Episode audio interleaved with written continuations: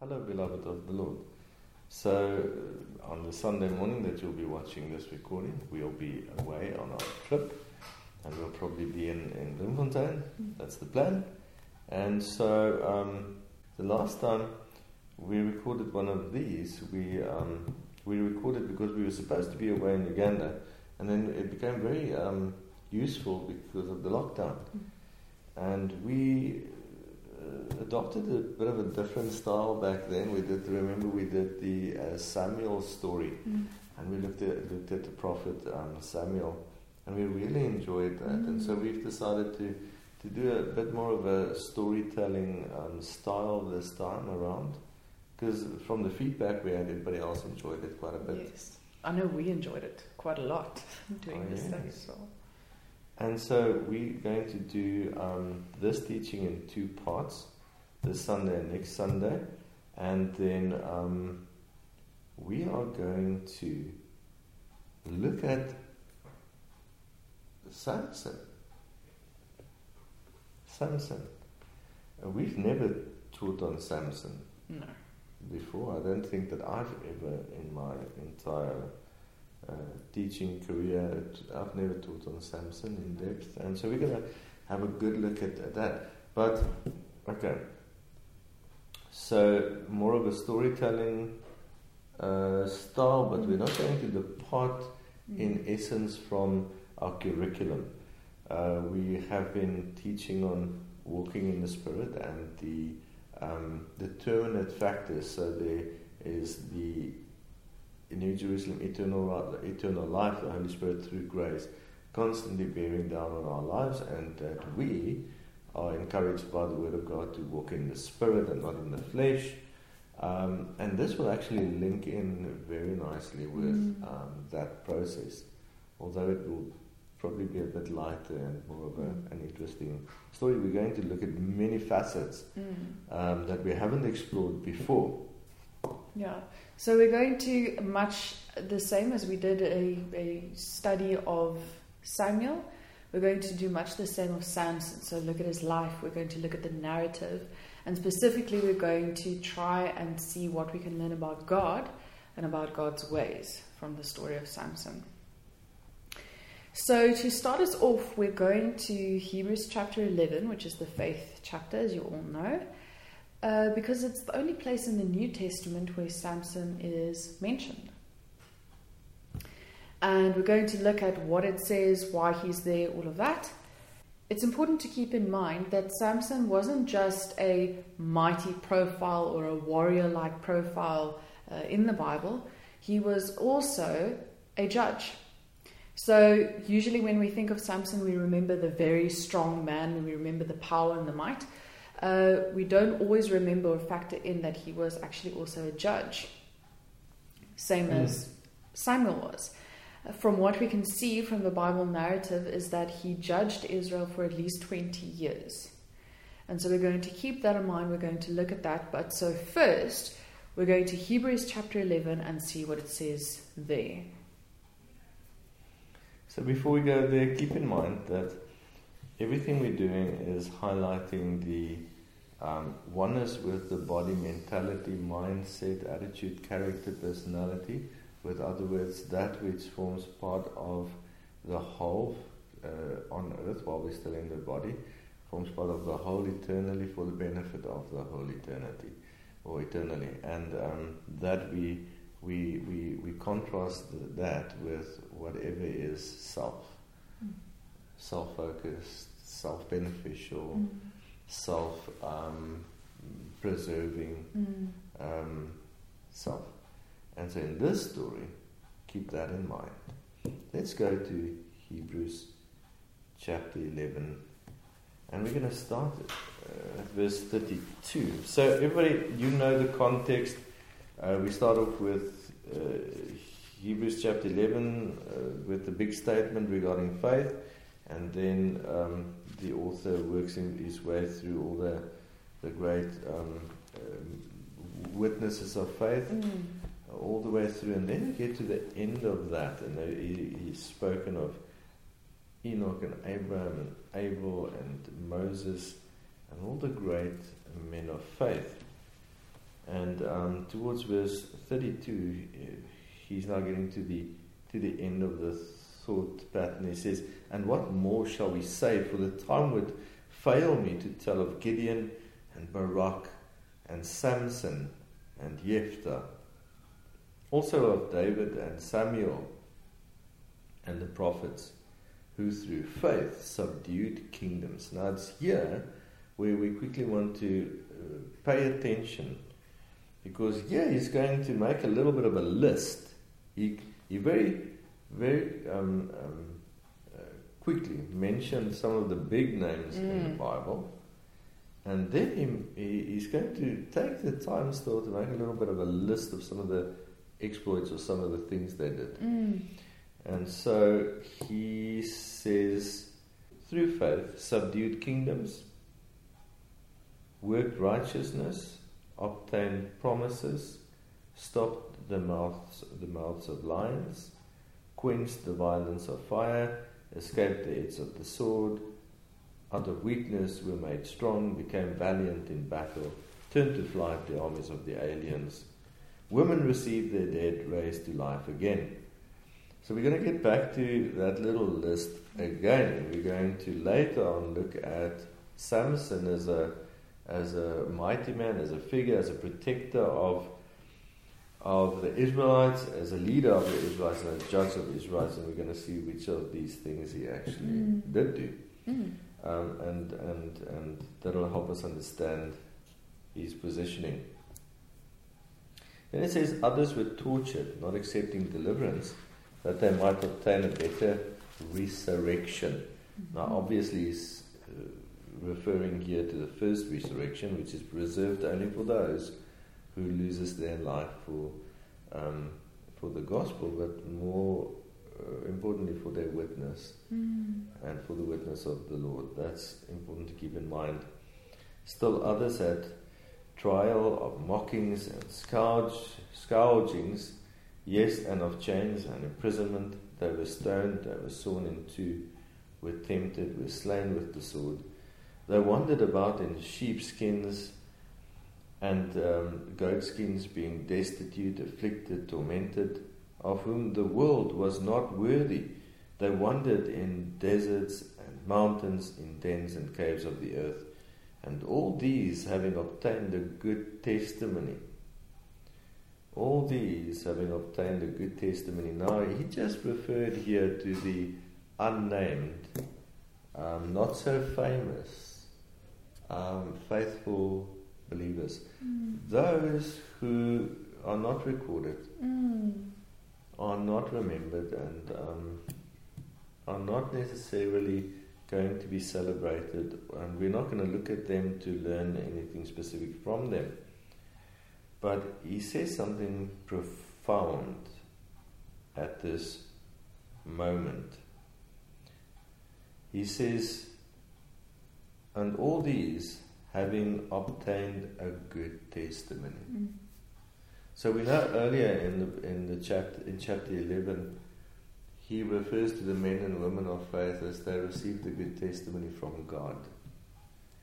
And obviously they would have received a good testimony from the people. We saw when we did the study on the life of Samuel that he still has a very good and a very strong testimony. Even in our time, his testimony endured. And here he says that even these unknown, forgotten, faithful heroes of the faith, they obtained a good testimony through faith. But then he says they did not receive the promise, God having provided something better for us, that they should not be made perfect apart from us. Now this puts everything in perspective. Through chapter 11 he named all the great and wonderful names in the Bible. And he says, we've got something better.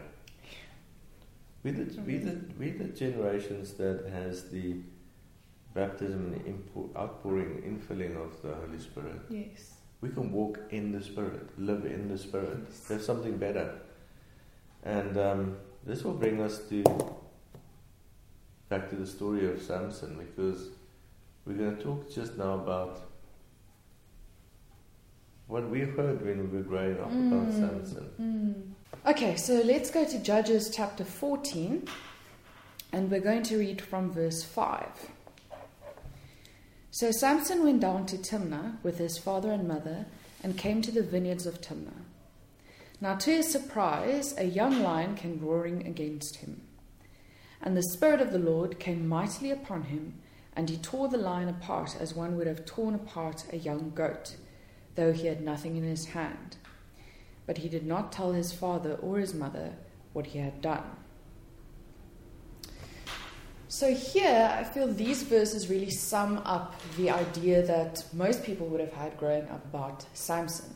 This hero-like figure who's very, very strong, almost this Hercules-type figure, a real hero image.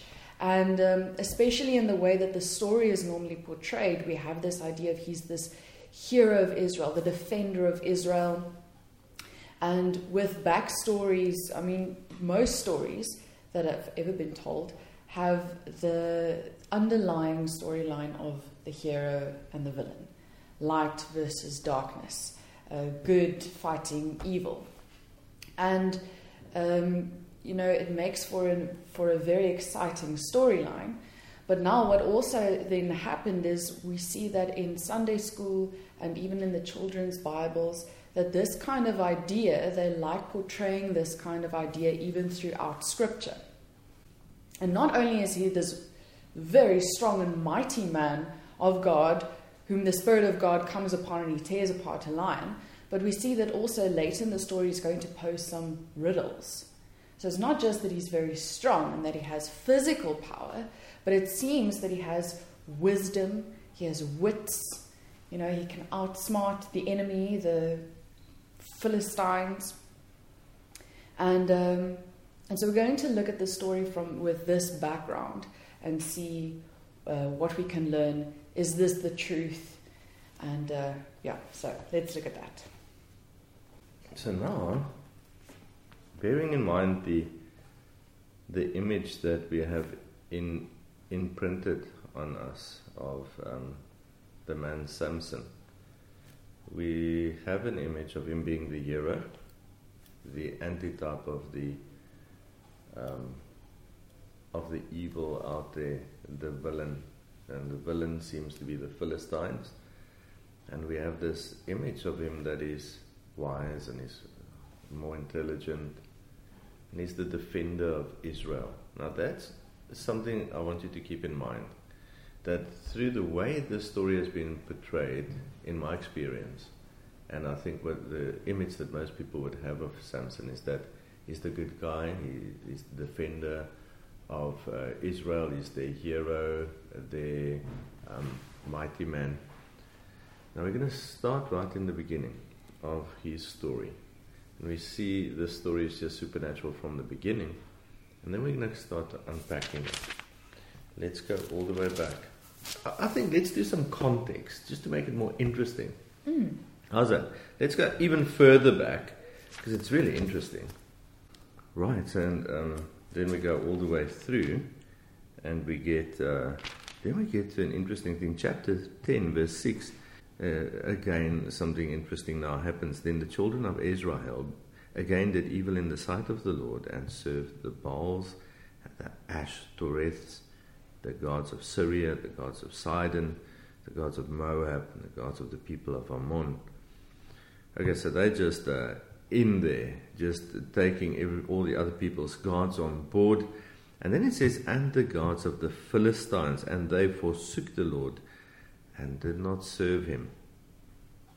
So the anger of the Lord was hot against Israel, and he sold them into the hands of the Philistines and into the hands of the people of Ammon. From that year they harassed and oppressed the children of Israel for 18 years, all the children of Israel who were on the other side of the Jordan in the land of the Amorites in Gilead. Moreover, the people of Ammon crossed over the Jordan to fight against Judah also, against Benjamin, and against the house of Ephraim, so that Israel was severely distressed. And it's in this context that Jephthah is raised up by the Lord. Now, we know that when it comes to Jephthah's story, what immediately comes to mind is not the fact that he had a wonderful victory over the enemies of Israel, but the mammoth mistake that he made in making a pledge or a vow to the Lord. And it led to him having to sacrifice his own daughter. But there's something redeemable out of the story, isn't there? So what's redeemable out of the story of Jephthah is that he does keep his vows to the Lord, and so does his daughter. His daughter actually doesn't resist him in this, so at least he had enough honor and faith to do the unthinkable, but he does keep his vows to the Lord. And then, of course, this progresses to a civil war in the time of Jephthah. And then it says in chapter 12, verse 8, after him, Ibzan of Bethlehem judged Israel.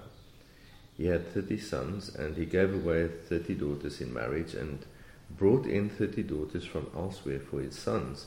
He judged Israel 7 years. Then Ibzan died and was buried in Bethlehem. So that was 3 short verses. After him, Elon, the Zebulunite, judged Israelite. After him, Elon, the Zebulunite, judged Israel. He judged Israel 10 years. And Elon, the Zebulunite, died and was buried at Ayalon in the country of Zebulun. So there's the second judge after Ibzan. And then after him, in verse 13, Abdon, the son of Hillel, judged Israel. He had 40 sons and 30 grandsons. He rode on 70 young donkeys. He judged Israel 8 years. So now we have about 25 years of not much happening. There's 3 judges over that period of time that judged Israel, and they had loads of children and raised their children. Then we get to chapter 30, verse 1, and it says, again the children of Israel did evil in the sight of the Lord, and the Lord delivered them into the hand of the Philistines for 40 years. Now when it says did evil in the sight of the Lord, this is usually idol worship. And so now we see we're right back. So they had a 25-year period where things were fairly stable in the land, and we know that when things are stable for the Israelites, what do? They start backsliding and they start going back into idol worship. And now there's a judgment from the Lord's side. And he says, and the Bible says, and the Lord delivered them into the hand of the Philistines for 40 years. So it's a predetermined period of time, specifically 40 years. And 40 years seems to be a period of time where God will give a generation enough time to repent. It's more or less the amount of years that a man would have after he comes of age. So we know that the priesthood can start at the age of 30, and a person that lives well will have 40 years after that to come to wisdom and maturity and repent. And so the Lord gives them 40 years, and they are going to be delivered into the hand of the Philistines. And now here again, now we really see the Philistines as the baddie, or the evil antitype of the hero, really coming into the storyline and rising to the scene. And we're going to see the Philistines being there for quite a while still throughout the book of Judges, and then later on in the stories of King David and so forth. And we're going to have a little look at the Philistines specifically. Okay. Now we're going to look at the story Here starts the story of Samson. Now there was a certain man from Zorah, of the family of the Danites, whose name was Manoah, and his wife was barren, and had no children. And the angel of the Lord appeared to the woman and said to her, "Indeed now you are barren, and have borne no children, but you shall conceive and bear a son. Now therefore please be careful not to drink wine or similar drink, and not to eat anything unclean. For behold, you shall conceive and bear a son, and no razor shall come upon his head, for the child shall be a Nazarite to God from the womb, and he shall begin to deliver Israel out of the hand of the Philistines." Right. So what just happened? There's a man, and this is the tribe of Dan. So we know that Samson is going to be born from the tribe of Dan. And so an angel of the Lord appears to a woman, and she used to be barren, and he gives her the news that she's going to bear a son. And this son is going to be a very special, it's going to be a Nazarite. Now, it's worth noting that this is the first reference to a Nazarite in the Bible. So, there's no way of knowing if there was such a concept yet. But he says he'll be a Nazarite, and then he gives a very specific instruction. And he says, be careful. He's very polite, he says, please be careful not to drink wine or similar drink, and not to eat anything unclean. For behold, you shall conceive and bear a son, and no razor shall come upon his head. For the child shall be a Nazarite to God from the womb, and he shall begin to deliver Israel out of the hand of the Philistines. And so the woman came and told her husband, saying, "A man of God came to me, and his countenance was like the countenance of the angel of God, very awesome. But I did not ask him where he was from, and he did not tell me his name. And he said to me, behold, you shall conceive and bear a son. And now drink no wine or similar drink, nor eat anything unclean, for the child shall be a Nazarite to God from the womb to the day of his death." Then Manoah prayed to the Lord and said, "O my Lord, please let the man of God whom you sent come to us again and teach us what we shall do for the child who will be born." And God listened to the voice of Manoah, and the angel of God came to the woman again. Okay, so here we see something quite significant. Manoah is not named among the fathers of the faith, that had great faith, but his response is quite interesting.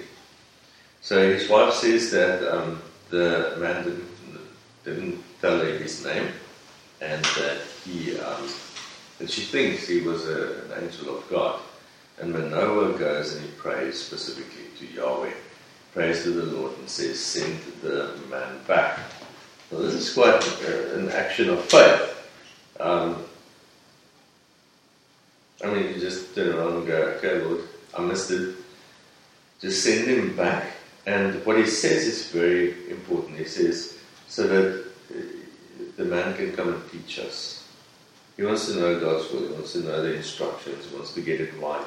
And this is a very good attitude. So I'd say that was an act of faith. And he says, I want to know the instructions, I want to know your will, and we want to do this right. And so the angel comes back, he's sent back, and he appears to the woman again, as she was sitting in the field. I mean, verse 9 again. But Manoah, her husband, was not with her. Then the woman ran in haste and told her husband, and said to him, "Look, the man who came to me the other day has just now appear to me. So Manoah arose and followed his wife. When he came to the man, he said to him, "Are you the man who spoke to this woman?" And he said, "I am." Manoah said, "Now let your words come to pass." Again, what a significant response. Now let your words come to pass. What will be the boy's rule of life? Now please pay attention. This is where we want to pay attention to how the story unfolds. He says, what will be the boy's rule of life and his work? What will be his rule of life and his work? Very specific questions, and the correct questions to pose. So he asks specifically, what will be the rule of life and what will the work be? In other words, what will the child's work be? What's his destiny? What is his purpose? What does God want him to do? But the angel's answer is quite strange. Because the angel answers him in verse 13, "Of all that I said to the woman, let her be careful." So Manoah asked about the child. What were the rules for the child be? What is the word for the child? And the angel answers and says, "Of all that I said to the woman, let her be careful. She may not eat anything that comes from the vine, nor may she drink wine or similar drink, nor eat anything unclean. All that I commanded her, let her observe." Then Manoah said to the angel of the Lord, "Please let us detain you, and we will prepare young goat for you." Now the story continues where the angel says, "Even if you give me food, I won't eat it. Rather bring a sacrifice to the Lord." And Manoah wants to honor the angel. He says, "Don't honor me, honor the Lord." And he proceeds and brings the sacrifice, and then something amazing happens as the flames of the sacrifice on the altar goes up. The angel ascended in the flame and all of that. But what's significant is that he asked the right question. His attention was in the right place. But his attention didn't necessarily stay in the right place. Mm-hmm. And here is more or less where things starts going wrong in this story. It was a very promising situation for the Israelites, very promising situation for a witness to God, and for God's perfect will to be done, for God to be revealed, for God's power and His person to be revealed. This was an amazing opportunity for a witness and a testimony. And it starts with Samson's parents, even before his birth. And here we see Manoah reacting in a very faithful way. He seeks the Lord, prays, says, "Send back the angel, I want to get this right." He asks the angel the correct question, and then he messes it up. Because the angel never tells him what Samson's purpose is going to be. He said, "What will the work of the boy be?" And the angel doesn't tell him. The angel doesn't tell him. And Manoah, instead of making sure, he went through all this trouble. And he doesn't make sure, he doesn't ask again. So let's pick up what's important out of this piece of scripture.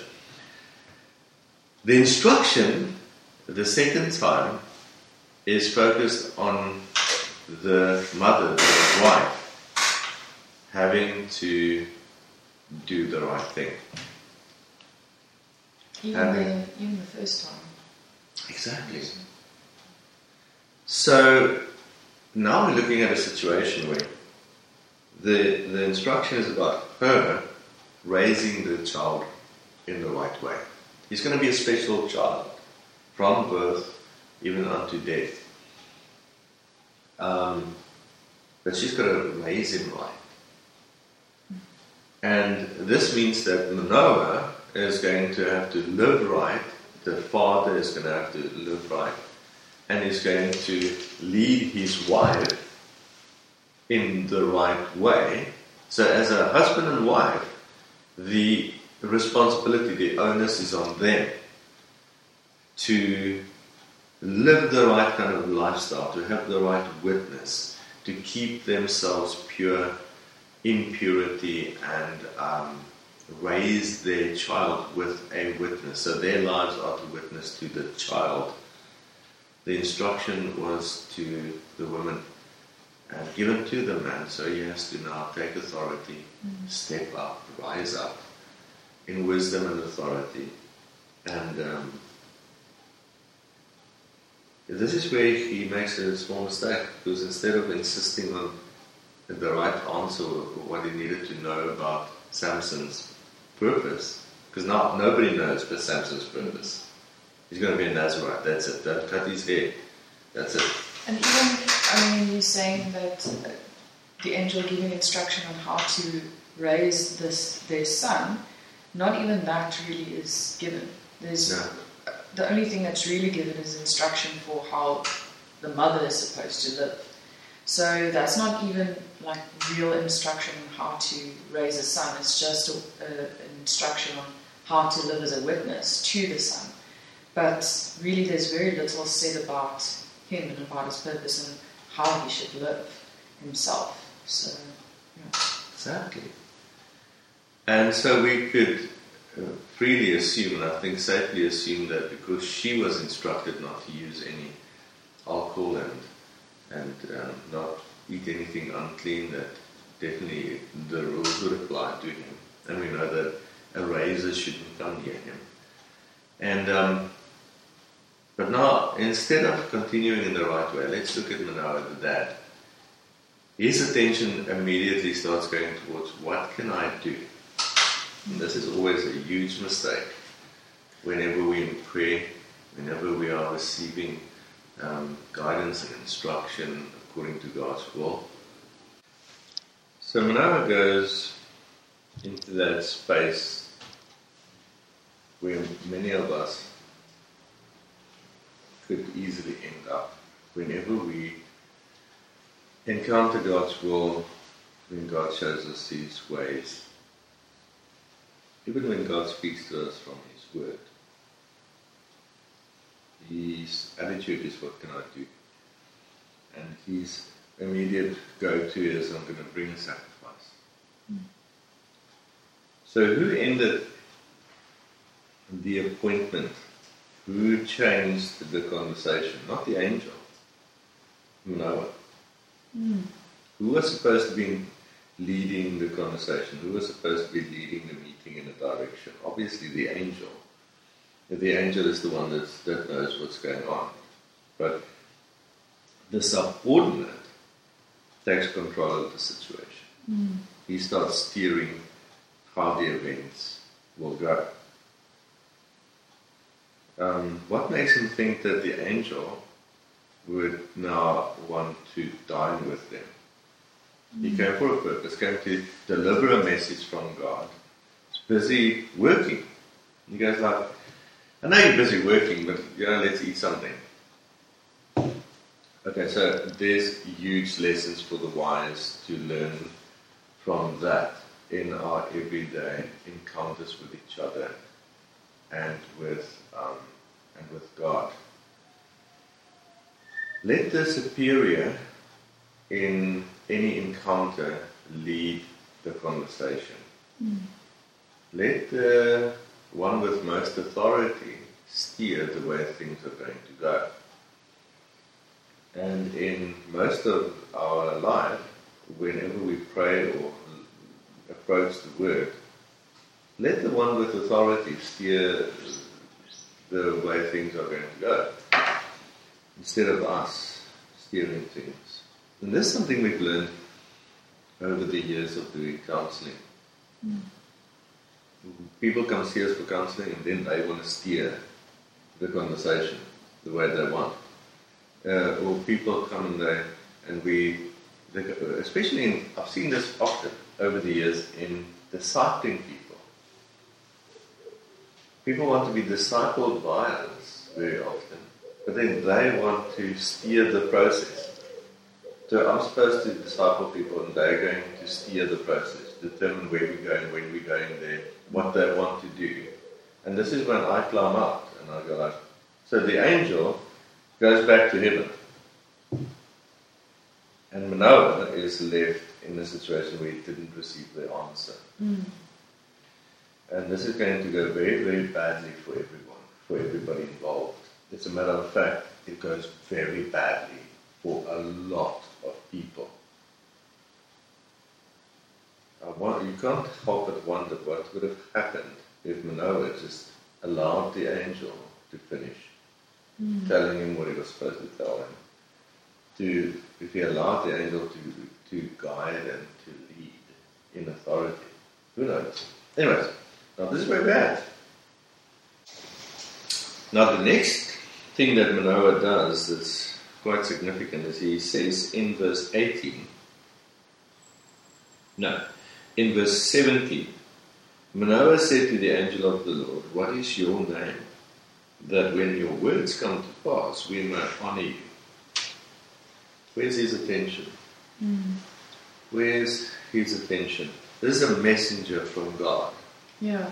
Also very interesting, because which words is Manoah referring to? He says when your words come to pass, what? When his wife doesn't eat the fruit of the vine. Yeah.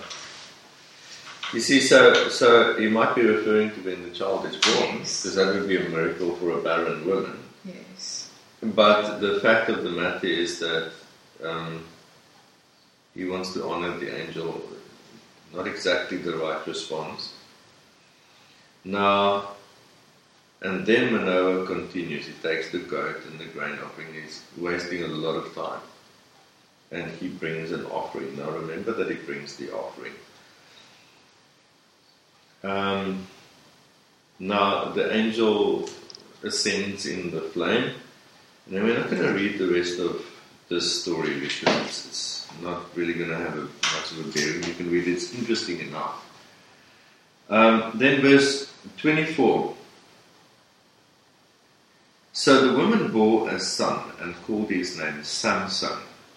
Now Samson basically means son of the sun, or man of the sun, so like the sun. So it's also weird that he's bearing a name like this.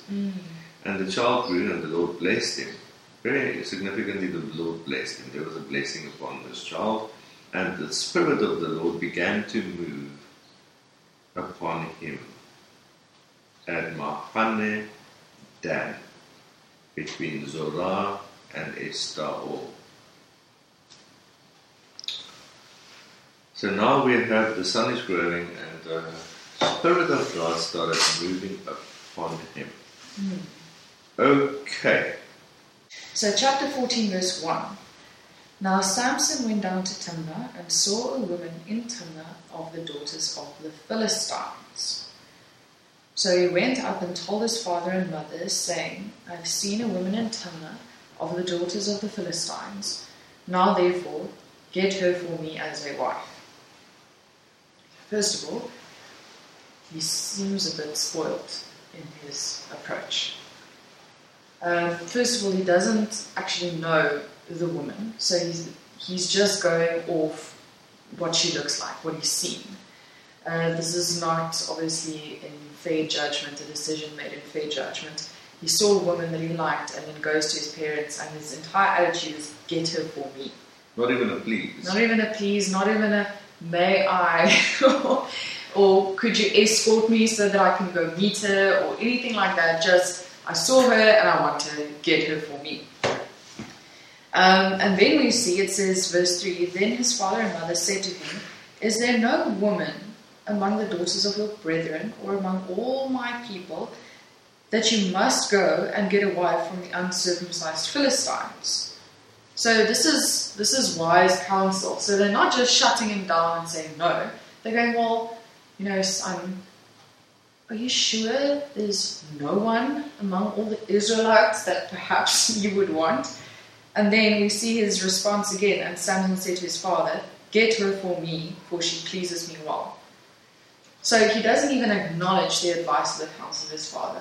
He just ignores him straight out, and it's about his will, what he wants, and he wants it now. And this is very interesting. We did look a bit at 1 John recently, the letter of 1 John, and we see in the letter of 1 John that he makes reference to the three main roots of sin, which is the lust of the flesh, the lust of the eyes, and the pride of life. And in this case, it seems that Samson is manifesting a bit of all three of these. Because he saw what he wanted, didn't make a good judgment call in meeting the woman first at least. So it's just the lust of the flesh, the lust of the eyes. And then the pride of life, we see in his response towards his father, that he doesn't even listen to wise counsel or advice. And so this is obviously already steering him in a very wrong direction. We see that the Spirit of the Lord did start moving upon him. We don't know much about the rest of his upbringing. So, it could be that perhaps his parents spoiled him because they assumed that his calling was great. And so perhaps they didn't discipline him as they should have. We don't know. The fact of the matter is that we see things are not looking very well here. So let's continue with the story and we see what happens. It's just wait, I know exactly what most of you are thinking now. So most of you would have been thinking at this stage, well, aren't they going to pay attention to the fact that they're not allowed to marry Canaanites? Doesn't God's law say that an Israelite is not allowed to marry these people? Surprise, surprise, when it comes to the Philistines. So, do you want to enlighten everybody regarding the list of forbidden fruit? So, in Deuteronomy chapter 7, we see the list of nations that God prohibits the Israelites from mingling with, and especially from marrying into. But there's something more about this list. These are also the nations that they are to utterly destroy. Yes. They are to wipe them from the face of the earth. Not only shouldn't they mingle with them or intermarry with them, they are to kill them on sight. Let's see the list. Okay, so Deuteronomy chapter 7 from verse 1. When the Lord your God brings you into the land which you go to possess, and has cast out many nations before you, the Hittites and the Girgashites and the Amorites and the Canaanites and the Perizzites and the Hivites and the Jebusites, 7 nations greater and mightier than you. And when the Lord your God delivers them over to you, you shall conquer them and utterly destroy them. You shall make no covenant with them, nor show mercy to them, nor shall you make marriages with them. You shall not give your daughter to their son, nor take their daughter for your son. For they will turn your sons away from following me to serve other gods, so the anger of the Lord will be aroused against you and destroy you suddenly. But thus you shall deal with them. You shall destroy their altars, and break down their sacred pillars, and cut down their wooden images, and burn their carved images with fire, for you are a holy people to the Lord your God. Okay. So those are the 7 nations that they are to, like you said, destroy on sight. Basically obliterate them, and all traces that they were ever there. So, So those are the 7 nations, and interestingly enough, the Philistines aren't actually mentioned in that list. So later we're going to look a little bit more at the Philistines, but so interestingly enough, remember, because the laws of God have already been given by the time that Samson is born and the judges are in Israel. So obviously we're thinking, well, how could Samson go down to the Philistines and take a wife from the uncircumcised Philistines? Isn't this against the law? Well, we saw now that they aren't explicitly mentioned in the list of nations that God commands them to destroy. So one could argue that Samson isn't actually doing anything wrong. The problem would be that the Philistines still have their own gods and their own idols. So even though he's not directly breaking the law in marrying one of the nations that they were supposed to destroy, they are still uncircumcised. The Philistines are still not Israelite. So him intermarrying would still yoke him with what is an unbeliever. And unclean. Okay. So, verse 4. But his father and mother did not know that it was of the Lord, that he was seeking an occasion to move against the Philistines. For at that time, the Philistines had dominion over Israel. And we're going to come back to this later.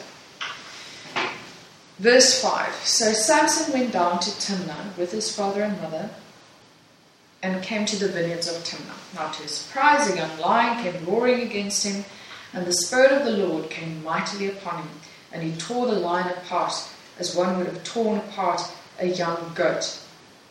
Apparently that's something they did quite often, tearing apart goats. Though he had nothing in his hand, but he did not tell his father or his mother what he had done. Okay, now this doesn't seem like a big deal, him not telling his father or mother that he tore apart a lion. You know, it might just be that he's protecting them because they would have been scared. Okay, let's continue. Verse 7, then he went down and talked with the woman, and she pleased Samson well. After some time, so he goes down, talks to the woman, now he goes back home. Now, after some time, when he returned to get her, he turned aside to see the carcass of the lion. And behold, a swarm of bees and honey were in the carcass of the lion. He took some of it in his hands and went along eating. When he came to his father and mother, he gave some to them, and they also ate. But he did not tell them that he had taken the honey out of the carcass of the lion. So his father went down to the woman, and Samson gave a feast there. So why would this be so important? It seems to be this wonderful story, and it seems to be one of the parts of the story, or one of the elements of the story of Samson that elevates Samson. And it's basically on this that we start to get the image of Samson as the hero, the strong man. He can fight against the lions. But you see, what happened here was that he went down to go and do what he was focused on, to go get his wife. Pretty big moment. He's going to go get that woman. You can imagine him the previous night, lying awake in bed, excited. It's a big day tomorrow. But he turns aside to just go see the dead lion, the one that he tore to pieces a few days ago, who knows how long ago. And there's bees have made their nest, their hive in it, and there's honey. So he takes some of the honey to eat now. My response would be, this is gross, this is just not cool. How do you take honey out of a dead carcass? But he does. Maybe you could say, well, you know, they were living in different times. And he eats it, and then he's nice enough to take some back home. So he takes some of the honey to his mother and his father, and we know that you couldn't just go to the corner store and get a chocolate in those days. So something sweet was really a big gift from above. Honey was like probably sought after. People would go to... We know that in some cultures across the world, people will risk their lives to get to honey. So we actually know that there's tribes in forests where men would climb into the highest trees to go get honey for their wives, because it's the best gift they can bring. Something sweet. Well, we know with some of the pharaohs, when they opened up their tombs, they actually found honey with them in their tombs that was fine. But yeah, exactly. So honey is a great commodity. So he goes aside, finds honey, goes back home, doesn't even go get his wife, goes back home, and first brings honey to his parents. Look what I've got for you. Surprise, surprise. Okay, but the law of God says that you should not touch a dead animal, because if you do, you are unclean. Now this is Samson. His mother is instructed from before she conceives that she is not to eat anything unclean. That's for the rest of our life. This puts her husband Manoah under the same instruction. So they would never go near anything unclean. In the sight of God, they are charged to keep their son safe, to remain pure, to live a life of purity and never touch anything unclean. And here Samson comes. He's been raised in this knowledge. He knows the laws. Now if you touch something dead, you have to go and wash. There's ritual washing. It says that you touch a dead animal, you are unclean. Even the priests who had to bring the sacrifices, if they touched the dead animal, and they were unclean until evening. And there was a whole ritual of washing and become pure again. Exactly. And besides that, if a person, a normal Israelite, touched a dead animal, then they had to bring a sacrifice to become clean again. He goes and he not only touches a carcass, he takes food from the carcass and he eats it. So he's as unclean can be at that moment.